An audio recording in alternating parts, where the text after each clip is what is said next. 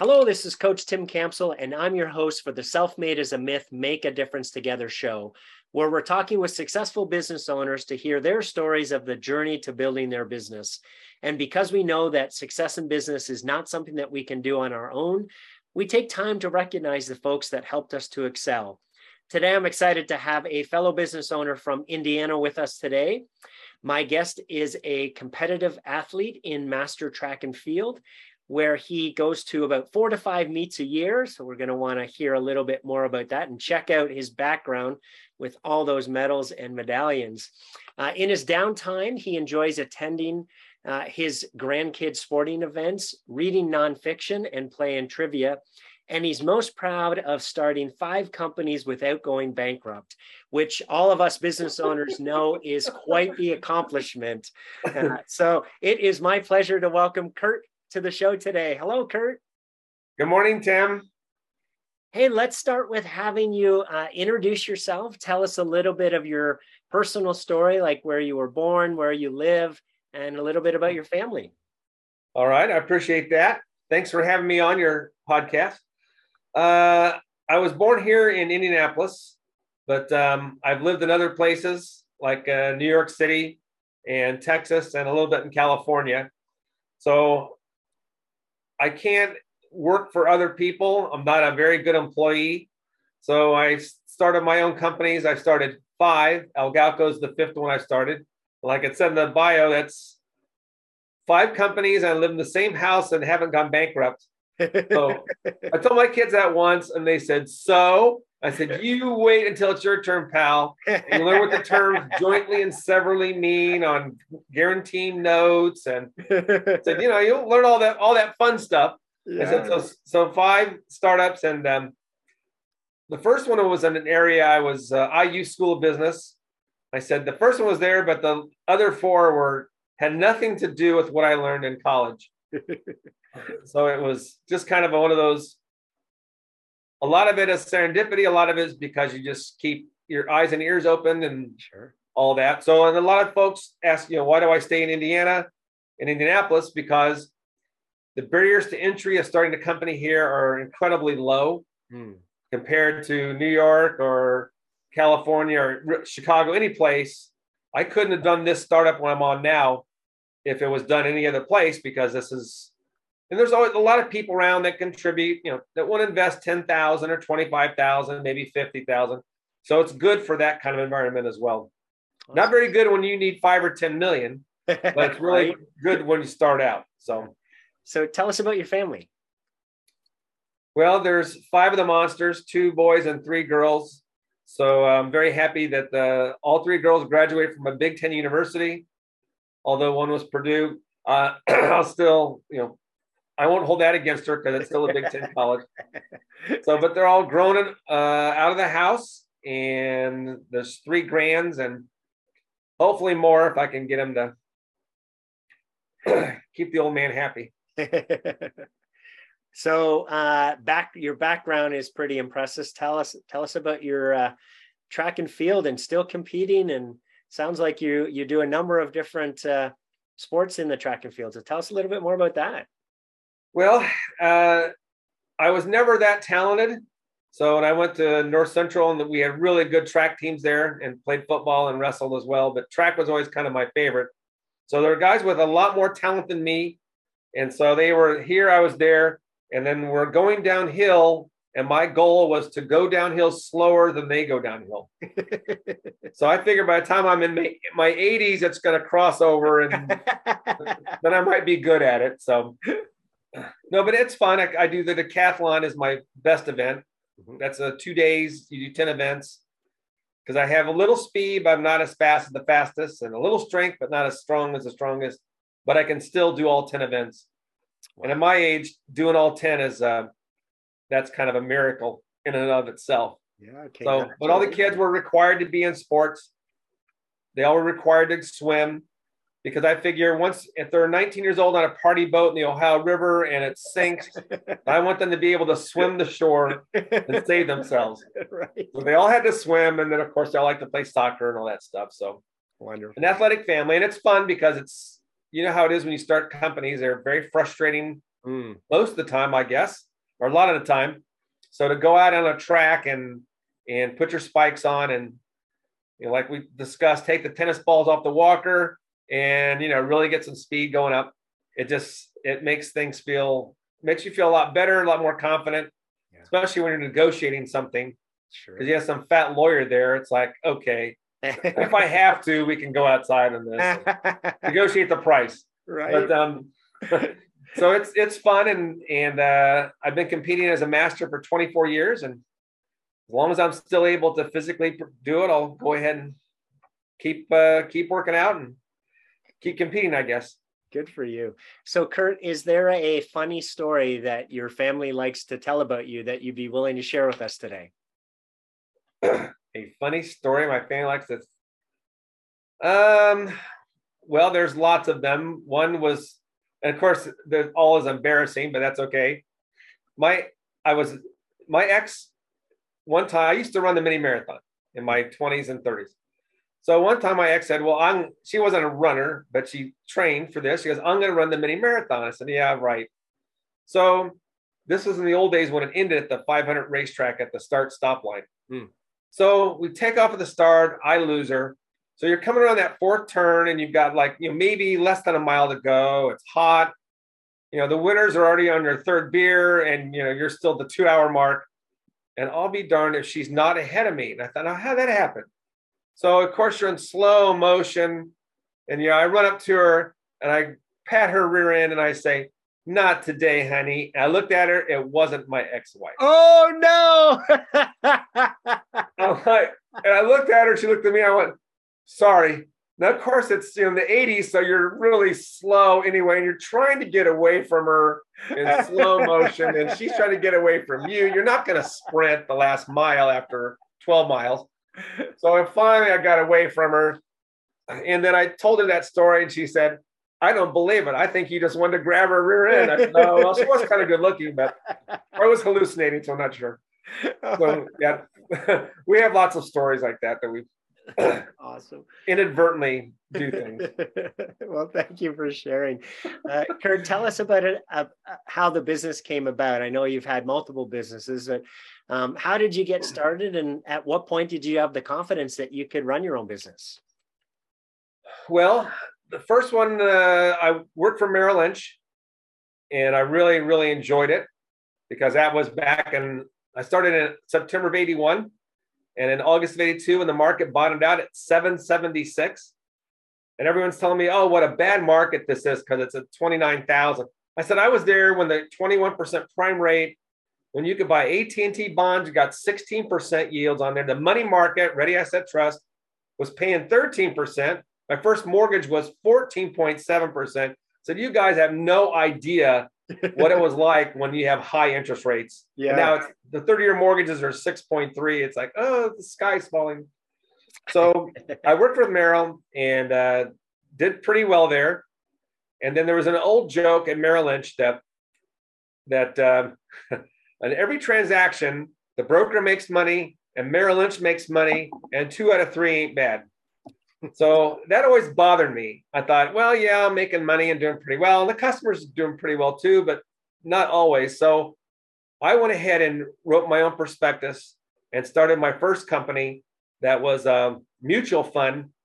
that we traded, we sold options as an opening transaction. Which I won't get into the complexities of it, but it was a nice way to generate cash. It was a conservative strategy as long as you stayed disciplined. Hmm. And I really enjoyed it. It was fun. So I left there and started my own company because I wanted to make sure I got paid when the customers made money. So and then so if you start at 50,000 the next quarter you're at 60. Now if you go under 60 I didn't get paid. And when above 60 I got a percentage of it. Okay. And I thought that was a that was a very I thought a very fair way to to work it. So I started that company and went it went wild and then the new guy came into the SEC and outlawed all the companies like mine because it was sharing profits with the customer. Mm. and I know, well, so in the interim, I had done some, I met a group, City Securities, and I used, I did leverage buyouts. And so I was the youngster, so I would go to do all the due diligence, mm. which was kind of fun in your 20s. so there was a company that GE owned that was in the power supply business. So I told the partner, I said, we, we ought to buy this one as a standalone. And here's why it's a marketing problem. They got all these engineers, all this. So we went ahead and went to New York for three days and negotiated the purchase of this company. And on third, we got home on Thursday. On Friday, I got a call from the partner said the guy that was going to run the company for us just had a heart attack and he'll survive, but he'll never work again. Ooh. So I drove up to Fort Wayne and there was like 23 professional staff. And I said, here's your options. You're at five o'clock in 23 minutes, you're all unemployed because General Electric doesn't love you anymore. Mm. I said, or I'll run the company, but you have to teach me about power supplies because that's what they made. Well, I didn't know what a power supply was. Sure. I said, so you, you'd have to teach me what a power supply is, how they work, and all that. So the room was stone cold quiet. And in the back, the guy that was the sales manager, who became a good friend of mine, holds up a power supply and goes, Okay, this is a printed circuit board. These are transistors, and you'll see the little stripes on there. So everyone starts laughing. So I had no intentions of ever getting the power supply business. I didn't know what it was, but that was kind of our option. And of course, I'd guaranteed a $1.3 million note to General Electric. So I either renege on that or I didn't want to go through all that. So I got in the power supply business backwards. And I ran that for five years. We were the fastest growing power supply company for three years. And I sold it to a group in Shenzhen, China that I'd, I've been going to China since 1982. So we got along really well.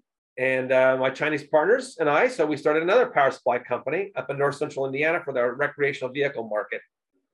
So ran that for a couple years, sold that one, and then I had another one. And then after the fourth one, I promised my now ex-wife that I would never start another company again because she hated them. She thought it is the worst thing in the world.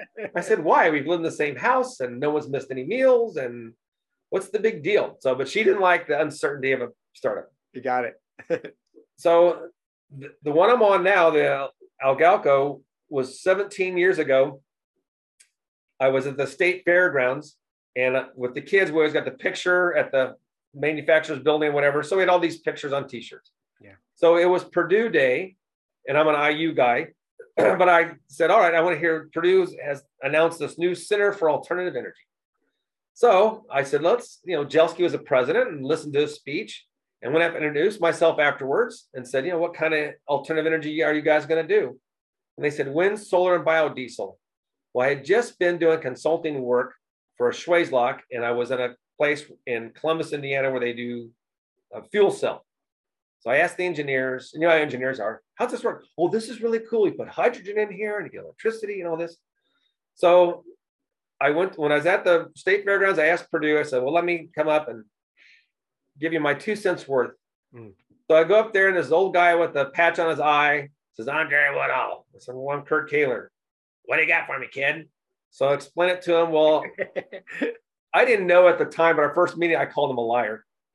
He said he can make hydrogen on demand from aluminum water. I said, No, you don't lie to me. You Purdue engineers always lie to me. You run electricity one way, it cools, run electricity the other way, it heats. I said, There's no way that's no, you got to have a big high pressure tank. He said, Let me show you something, Sonny, and does this little this little demo for me. And in a lab accident, he had discovered a way to make hydrogen from aluminum water. And he had no idea the commercial applications. He didn't care. Yeah. Well, after calling him a liar the first time, I find out he has 81 issued patents. He's a National Medal Technology Laureate. There's a picture of him in his office with Bush putting the in the White House putting this big medal on him. I thought, well, maybe he's not quite a liar. so we worked at Purdue. He gave me two of his PhD candidates, and uh, we went the lab, and all we had was a one-page phase diagram, and that's how we started. Wow! So I Spent two years going to Purdue in my cream and crimson colored car. I wanted to make sure that they knew. we worked at Zucrow Labs, which is way in the middle of nowhere by the airport. You know, they keep us away from all the regular people. Sure. it's all the space stuff and gaseous, you know, dangerous gases. So we spent two years up there. Then we applied for patents. And lo and behold, the patents issued and the technology worked. So then I spent I spent uh, another four or five years with the military. We did four military applications because their issue is how do you get energy to a forward operating base? mm. in Afghanistan, you know, because they blow up trucks with 3,000 gallons of JP8 fuel. Remember a couple months ago, there's a truck on the interstate that blew up. That was same. That's what they did in Iraq and Afghanistan. They mm. blew up the terrorists and blew up the trucks. Sure. So here's a way to get energy in in the form of this aluminum. You know, put a round in it, nothing happens. Just add any kind of water. There's your hydrogen. So we did emergency portable generators. So then when they sequestered the budget, what eight or nine years ago, then um, that didn't. You know, we, we had to no more military spending on new technology. Hmm. So we looked around and thought, well, who else needs this? And they said, well, fleet vehicles have green fleet initiatives. So I thought we can do that. So we found a city that worked with us and and uh, you know we did a prototype and a 2.0, 3.0, 4.0, 5, you know, how think how that progresses. Yeah. And now we've got a system on the city of Fishers and it works and it was installed last Thursday. So now we're gonna a couple more development projects to do and then we'll and then we'll either lease, lease or license out the technology or sell the company. Wow. Our, our job was to develop it, characterize the alloy, make a product for sale that people want. Yeah. Because I don't have the money to scale this thing at the level where it needs to scale. Sure. Yeah. So Very exciting. Player. Yeah. Wow. so Kurt, share a story where someone pushed you or inspired you that you could do it, even though maybe you thought you couldn't, and the impact that person had on you. uh, kind of in a weird way. My mother has a was an ultra conservative. And when we go to lunch, I, I try to take her to lunch at least once a week to see her. Uh-huh. And she would always, she'd always say things like, "Why in the world would you invest money in a company that doesn't make that doesn't make any money? I want the cash in my hand. I why would you do all this time and effort to have a company that that doesn't make any money. I said, Mom, these are how all startups work. Is that you have to go through and uh, look at Cummins. It took them 20 years before they made money. Mm-hmm. All these companies, Amazon, all of them, no one starts out making profit the first day. Sure. Well, that's the who raised you. That's the dumbest thing ever. so that's I call that the mom test. So you have to be able to justify to yourself that your mother is going to say, "Well, you know, that's because she she's her harshest critic in a way, and also your big support. But it was pretty funny because she always, "Are you guys making money yet? No, we're still doing developing it now. When you can put money in my hand, and she never invested. Of course, I would never even ask her. It'd drive me crazy. but that was someone that you know that you always the technical part works. Can I add water? Can I make it? Is it hydrogen? Does it does it burn? Sure. And yes, as long as I can know yes or had a basis that this thing worked, yeah. then I knew that I felt comfortable. So she didn't push me like, you know, hey, get off your ass and get to work. But it was more like, you better justify yeah. the most ultra conservative human in the history of the world. Treasury bonds, I don't know. They'll sound pretty risky. So. I love it. So, yeah, she kind of provided impetus of making sure you stay grounded and so you kept asking that question: How am I gonna? How are we gonna turn, make money on this thing? Sure. Yeah. So, so you've had multiple experiences. What is your biggest learning as a business owner? Most thing I learned, well, it usually takes three or four startups to figure the system out. Mm. So I guess the biggest thing I learned is it's you are guaranteed you are going to screw up. There's no way around it. Yeah. If you think that you're going to hit it the first time out, that's a, a trillion to one odds against that happening. You're going to make mistake after mistake. You're going to do things that you're going to look back and say, that was the dumbest thing I ever did in my life. What was I thinking? It's going to happen. So some people, a lot of companies I've seen destroyed over the years because the egos get in the way. Hmm. And that's we've had that situation here, which you know, so is everybody else. Sure. but it's the thing is, you're not going to always be right. And not only you're not always going to be right, you're going to be wrong 99% of the time. Mm. So just accept that you did the best you could at that point in time, learn from it, and go to the next thing. You have to be like an NFL cornerback, right? You know, they get burned three plays in a row. Forget that because the fourth one is the pick, pick six, and you know, you win. Yeah. So you're going to make mistakes at it. That's just so you accept that you don't like it because mm-hmm. it costs time and money, but you just know that it's hey, that's just the way it's going to be. You're not going to, you're so smart that you're never going to be wrong. You're out of your mind. yeah. In fact, being smarter probably works against you.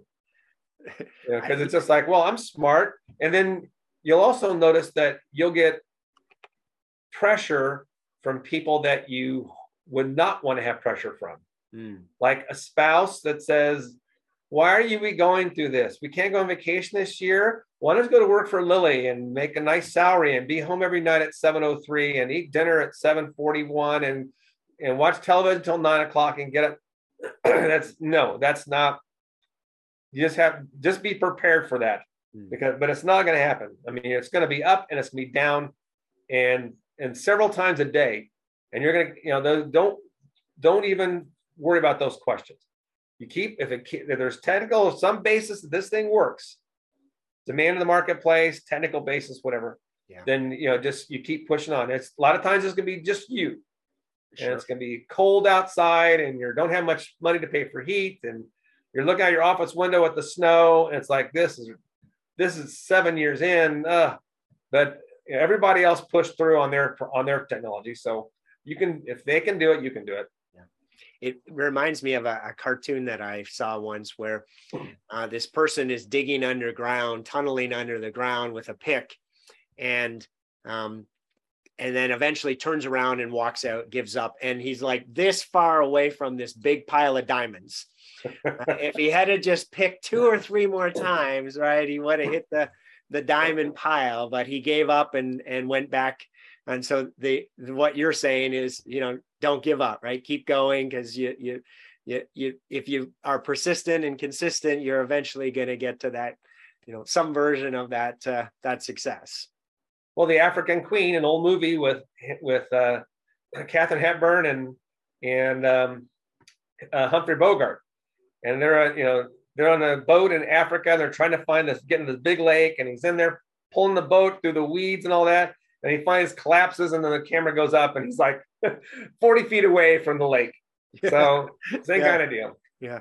And I, I, like I like the perspective you shared because um, a lot of folks can can have a, a false belief that you know that this is easy or that it just happens overnight or right and that you know that that people just you know automatically become successful. So i like what you hmm. shared in terms of it takes time and it takes persistence and and perseverance and right staying at it and and eventually right the success will come but it's not an overnight thing. Very true. Everyone always sees everyone loves you at the end result. Once you get the money wired into your account it's like oh you're wonderful. You're great. I said where have you guys been the last 10 years it took me to get this dumb thing yes. to a level where someone appreciates it. Yeah. So, and then another thing I learned, Tim, was that there was never, it was never Bill Gates. He had a partner, Paul Allen. Mm. I mean, it was never just Stephen Jobs. He had partners, Wozniak. Had, you know, there's, there's never anyone that does, no one is so good they can do all the roles. Right. So you'll find out really fast what your role is. Mm. So, you know, I know when it comes to computers and electronic stuff, I absolutely suck. Because and I think I know why, because it's it's inductive reasoning versus deductive reasoning. So if you can give me a big picture, yeah. like okay, this is a this is a binary system, zero and one, yes, no, switch on, off. Okay. Now I understand the big picture, then I can put the information and figure it out. Yeah. If you go the other way around, like they do on computers, okay, you click onto this app and then you go down to the third scroll and you scroll over to this and then you go down to this. I'm like, stop. What are you doing? What are we doing? I mean, I, I just can't process it. So you learn really fast when you're an entrepreneur that what things you're good in and what things paperwork, absolute the world's worst. Kim Morris, absolutely the world's best. Yeah. She can't deal with people, but she's really good at the all the minutia, paperwork, this form, that form, which would drive me nuts. I would be on curled up on a fetal position on the floor if I had to do that kind of stuff. But it. she's really good at that, and she likes that, and I like the other parts of it. So you'll notice that there, you'll always find whatever you're good in. You know that there'll be other people that can, but no one does it by themselves. That's that you know, the lone cowboy on the range. You know that no, that uh, not on a startup. Right. Takes a lot of people. So uh, great segue. My my next question is that we know that business doesn't happen in isolation or business success doesn't happen in isolation. So tell us about one of your biggest challenges over the years and maybe uh, another business owner who came alongside you and helped you get through that. In this in this startup in particular, or no, it doesn't have to be this one. It can be any of your experiences. Let's say this one. The major problem has been has been money, mm. which of course is everyone's problem. Sure. But um, we have been turned down by just about everybody. I kept track once, and I think we're 0 for 29 on grants. Wow. On we had some really good, but it was what we did is so radical. It's so simple and yet so radical that well, they'll apply for this this SBIR. And that's, well, the problem is the banks. You're still going to go through what the bank says. Okay, I mean it's the same requirement. The banks have the same requirements if you just went in there for a loan. Mm. You know, well, you want a million dollars? Well, do you have ten million dollars in a treasury note that we can that we can take first claim against? So, which I've had a bank do. So we, you know, it's it's the state of Indiana's turned us down several times. Purdue hasn't. Uh, they've turned us down. It's their technology. Yeah. But um, uh, it's the financing has been very difficult, or lack thereof but we've always seemed to find a way to uh, to come around things, and it, it makes us. I mean, we're we're starving, but that's okay because we're used to starving, and it makes you have to hustle. Right. Not a whole lot of fat. So that's been the big issue with this is because number one, it's really radical. You know, making hydrogen from aluminum and water. What in the world? Yeah, yeah. but that's and the reason I like this because this was September 2005 was my first trip to Purdue. And when he did the little demo for me, and I saw the, the hydrogen come off, and it was during Katrina. And I remember watching it on television all the people standing there with gas cans at the gas station, no oh, power. Right, yeah. And I thought, people, there is no electricity to get the gasoline out of the ground into your tank. And I thought, well, if this thing really works, why not use the flood water, make hydrogen, and then run an emergency portable generator. Right. There's no emissions because it's hydrogen. You don't have to store it as like gasoline. It's just stored in an aluminum alloy. Yeah. So when I that vision just popped in my head, and I have followed that for 17 years. That's awesome. So it's just one of those things that just kind of clicked. So when Edison said it's you know one percent inspiration, 99% perspiration, that was it. That was the one percent inspiration. Was when he did that, it just clicked that hey, this is so we did emergency portable generators. That's the first, that was our proof of concept like what, 12, 13 years ago. So we did that for the army and, and, uh, so that was kind of them. It just, it all, it all fell into place then. Yeah, that's awesome. So Kurt, um, if I was to ask you to pick three people in your business owner, owner journey that you're most grateful for being there uh, to help with your business growth, who are they? Who are those three people and how they help you?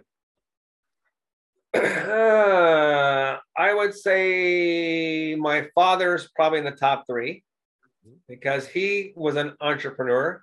Okay. And, and um, he taught me a lot, but I learned a whole lot more than he taught me. So he had bought, he was probably involved in 40 different businesses. When we were kids, we lived downtown on East 10th Street, and then we moved into a big house. And after five years, we lost the house and lived in government Section 8 government assisted housing for five years in an apartment. So you understood what the word risk means. Right.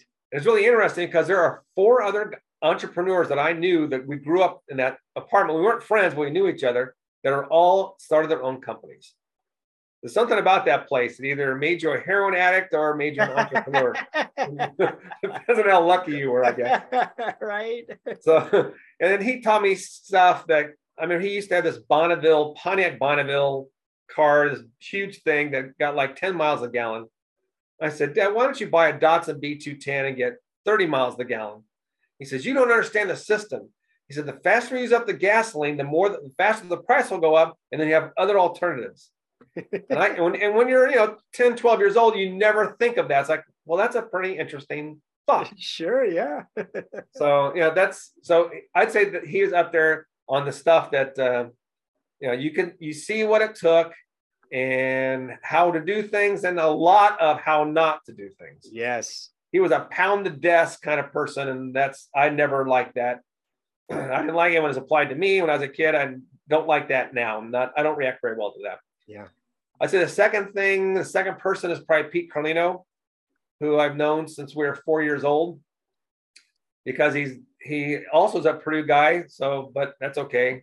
but whenever we can talk about anything, so there's issues on the girls front or family or the business or a recalcitrant board member or whatever it is, I can call him up and I can rant and rave and scream and yell at him. Yeah. And then he rant, raves, and screams and yells at me for whatever going on in his life. And there's always it's always nice to have a best friend. Yeah. Because you know there's lots of things that you really don't want to talk to people about. Sure. so I'd say that's the two people that helped me the most. Um, there's a lot of other people in the third spot that I would say that were a royal pain in the keister, but it worked out fine because that motivated you from the negative things. Sure. I mean, there's this guy in the state of Indiana that drove me crazy because we tried to raise money through the through one of their funds. This was like 12 years ago. Uh-huh. And he would, you know, supposed to have an, they would send your idea and then some expert would judge it. Okay. Well, who was an expert more than the guy that dis, that invented the pro, discovered the process in the first place. so they a scale of one to four. So we had a couple threes and a two. So I went back to him. I said, "Okay, Carl, what now? What?" And he said, "Well, if you do this and this, we'll get there, and you'll get the money, and you know, a couple million, and that will that will be the seed money." yeah. So he went and did all, and this is all the paperwork, which I hate anyway, and all the things. And he came back and went, went to like a two, three twos. It's like how do we how do we go backwards? And he was such a pain that I just I would I just wanted to make this thing work, just so I could make this thing work. And over what everyone, well, this won't work, and here's why. We've had lots and lots of people that said, "Oh, well, this will never work." There's nothing here that's oh, he told me there's nothing here that's patentable. Hmm. So when I got my two issued patents, I said, well, obviously they disagree with you. Yeah, but you'll never have a product for sale. So then we didn't right. So it was there was probably 20 people like that were Sure. that just motivate you from fine. We're just gonna all right, don't give me the 2.1 million, give it to a company that went bankrupt. and I said, but we're we'll hang in there. And there's lots of people that still do that. Well, I don't know how you guys survived for seven, 17 years. I said, well, we did. Are you going to invest now, or are you just going to keep telling me what I can't do, and then we'll go out and do it? Right. Good for you. So it just really made me angry because they didn't look at the science part. They didn't say, okay, so this there really is something that works. There Mhm. really is a need in the marketplace, which you know I think people want an alternative to gasoline and their internal combustion engines. I think that's a pretty legitimate, but they just were, you know, well, we've always done it this way. Sure. So here's the process. And I and it said you're working with entrepreneurs and you're telling me the status quo. I said you're in the wrong field. yeah. That's what an entrepreneur does is disrupt the status quo. Yeah. Right. So I guess that's two people and a whole another group Yeah. of people. Awesome. so, Kurt, last question here.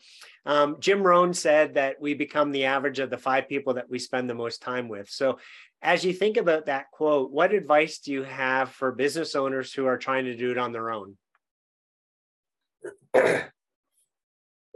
on your own, you're not going to be able to do it on your own because you don't know everything. Hmm, You you don't know the accounting.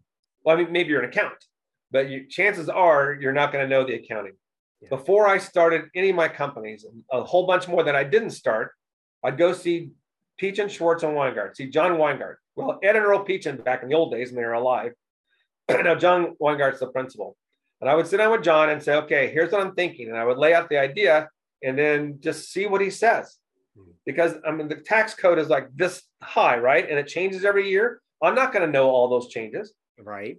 And John would say, okay, here's the rule you have to follow. Here's the rule, but no one, you know, they're not going to enforce it. Here's the gray area. Yeah. So here's what you want to do. And he would lay out whatever my idea was from a financial perspective. Okay. So that was I that was always something that he goes first. And then I have an attorney that I've known for you know 30 years or whatever. And so whenever I have an idea, he's the second person I go to. Mhm. All right, Case, here's what we got. This, that, and that. He tells me how to legally, you know, here's what any idea he has, and I go to him and he tells me what the legal consequences are. Most entrepreneurs don't know the law that well. They don't know the accounting part of it. That's just absolute must have. and then you have to know your, you know, what you're good in and what you're not good in. Maybe you're a brilliant engineer. You're going to need someone in marketing. Mm. Same thing if you're in marketing, you have to know someone engineering that can keep you. No, you can't sell this because this doesn't work here or whatever it is. Right. you have to you have to have your weaknesses. There's no way just on your own.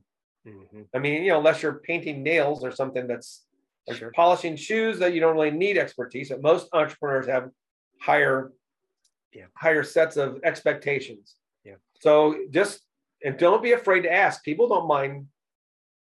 You know, don't be shy about it because the the alternative is if you don't check these things out, if you don't talk to people, and you just think that you know it all and can do on your own, going through losing all your money, losing your house, that's not a fun thing to go through. No. so you will do anything it takes. Once you lose your house once, you will go through, do whatever it takes to avoid that.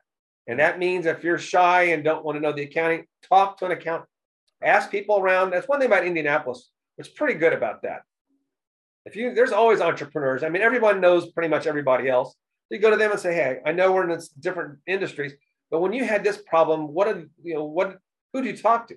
Yeah. How, I don't know anything about computers. Who do I talk to on computers to have a tracking system so I know when the trucks need to be filled up with to change the alloy out. so you know, don't don't be afraid to to ask him why. And you are not going to know everything. Put your ego on. You got to have your ego to keep you going the bad times, but you also have to put it on hold at certain times and say, no, if I don't know it, I'm going to ask. And I, if I look stupid, I don't care. Yeah. Yeah. Because it looks, it's better than going through, you know, well, I'm sorry you have to move or repossession your house. So go live in your car somewhere. Yeah. That's not, that's the, what, that's what you want to avoid. Yeah. I, I, like that you gave a, a number of different ways to be able to get help. So that could be outsourcing it by, you know, going to a CPA or an attorney or asking fellow, you know, entrepreneurs for, you know, just share their experiences or their advice. Um, and so, or it could be hiring somebody and you know bringing somebody in house who has that expertise. So, um, for everyone listening, right, there's different ways that you can, you know, fill close the gap in terms of the the things that you don't know and and get that help and and guidance and direction. And I I love what Kurt said. Very blunt, right? It's like you you either get the help you need or you you fail, right? And and have to, you know, hand in your house. So spend the extra money or the time to figure out your blind spots and and get help from others so that you can avoid making the mistakes of of having an ego that f- feels like you've got it all figured out. So great yeah. advice, Kurt. I love that. I'm so smart as the sheriff comes and kicks you out of your home. So it's that's not not much fun. I mean, so 35 years in this house, so that's that's always one of my things of pride is that no one went hungry. They went the kids went on vacation. They got to go to school, to go wherever they want, travel, all those things, and without losing the house. That's yeah. so. If all you have to do to avoid that is talk to someone, sure. Say, how do you do this accounting stuff? Yeah. What are the what are the what's an LLC? What's a what's an C corp? How do I? What's the smartest way to set this up? Yeah. So don't be afraid because a lot of people don't know either. They're just afraid to ask. Yeah. But if you go through the alternative, then you figure out that's easier to ask than it is to yes suffer yeah. in silence. Yeah, and that that famous phrase that there's never a dumb question, right? There there really isn't in this world because there's hundreds of other business owners or entrepreneurs who had that question too and are more than happy to you know to share some of their experience and wisdom um, with you if you just have the you know the nerve to reach out and ask somebody so and the ceo is not supposed to know all the details about everything Right. So if you go in there and say, okay, tell me what what do you got? My engineers, I do that to them all the time. So that's you know, I say, okay, so what? Why are we doing this? Wasn't there Boyle's law that says you have to do this? And then they they kind of get used to someone looking at that with another pair of eyes, and yeah. so you know, you don't want to become an engineer, no, but uh, it it helps to don't feel shy about asking. But whatever your I don't we don't do software a little bit, but but um, we do more mechanical engineering. Right. But uh, you know, I, I have no problems. That oh, you're paying for it. You're paying them and you're paying for the parts, so you might as well see what your what your money's getting. So. Absolutely. So, Kurt, sounds like you've been uh, blessed with some incredible people who have helped you along your journey. If they were all here on the show today, what would you want to say to them? all the people that helped. Well, one thing that I was, two things that, one thing that bothered me and one thing I thought was always helped. you see a lot of times in the Wall Street Journal, because I always read the weekend edition. It takes me all week to read the whole thing. And they give away a lot of CEOs take, they have super voting rights stock. And then everybody else, all the plebes, get regular stock. I thought I would never invest in a company where the top guy has control of it through super voting rights. Mm. I want everyone to have the same stock. I mean, to me, that just that just annoys me that this guy is, you know, I can't remember the guy that did the the the space, the li- living spaces, the rented spaces. Mm. And he was worth billions of dollars because he's so brilliant. Well, he screwed everybody else by having the super voting rights, like 20 shares for every share he had, 20 votes.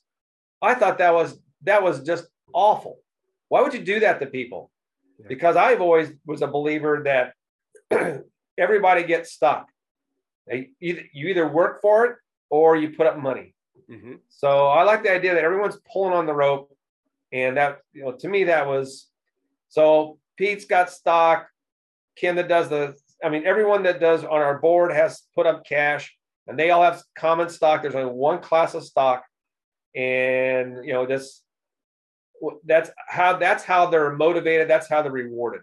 Sure. So my goal was to make as many millionaires as I possibly can. I love it. so, you know, that, that was a way of saying thanks. And then, uh, you know, just you tell them that when they do a good job, you tell them thank you and you appreciate it. And when you make a mistake, that's fine. You tell them you made a mistake, and hey, I thought if we put this and the pressure would reduce. Well, I guess that's not right. And then when they make a mistake, don't don't beat them up. Right. I mean, that's one thing. And another thing I never liked because you're going, you're always trying something new. It's a startup. Sure. So you're gonna do new stuff, and you're not gonna be the only one that screws up. All your people are gonna screw up too.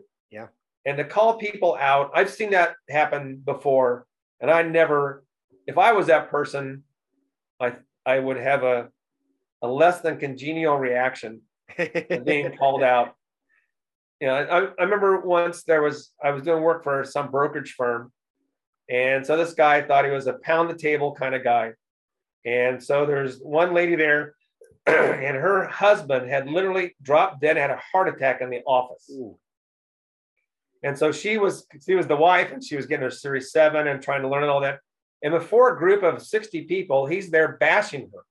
Well, how why haven't you made more calls? Why haven't you done this? Why haven't you done this? And then he didn't know, and he just looked like an, a total ass. Right. Which is what he and I thought that is a classic example why you don't berate people. If you have a problem with it, you tell them you have a problem with it, but you don't sit there in front of a group setting. Yeah. So my engineer did something stupid here recently. he measured it to put the mount this system on the truck in Fishers, and he put 18. He couldn't read his writing. That was an, not eight inches. It was 18 inches. So that cost us three days. Mm. But I didn't say, all right. I know they don't teach you how to read in Purdue, but how come you couldn't read your number? so I, but I didn't say anything. I just I said, oh, maybe you have it upside down and kind of made a joke out of it. And he understood that, you know, that was a thank you for not, yeah, you know, because you are paying me to do mechanical engineering stuff. Yeah, yeah. but you know, that's but that's you're gonna screw up. They're guaranteed, and you're gonna not screw up a little bit. You're gonna do constantly. When you don't screw up is when. So our technology on this startup was totally unknown. Yeah. No one had any idea how all these catalysts work together.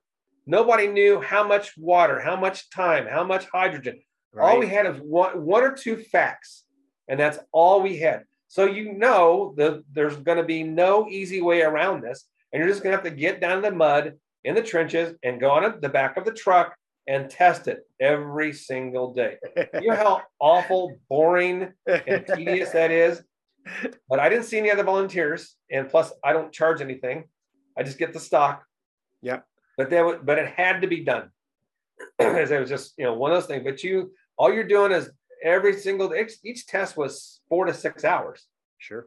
Plus tear down. So you're in a garage all day long, recording data every five minutes, checking all the stuff. Yeah. For hour after hour. But it was, you know, that's so just if you ever get find a parameter, that was like a huge celebration. Okay, three tests in a row, this doesn't work. Yeah. Good. Oh, we found something. Okay, let's try. So at least we know and we have proven because I did the work that this little thing you can't do this way.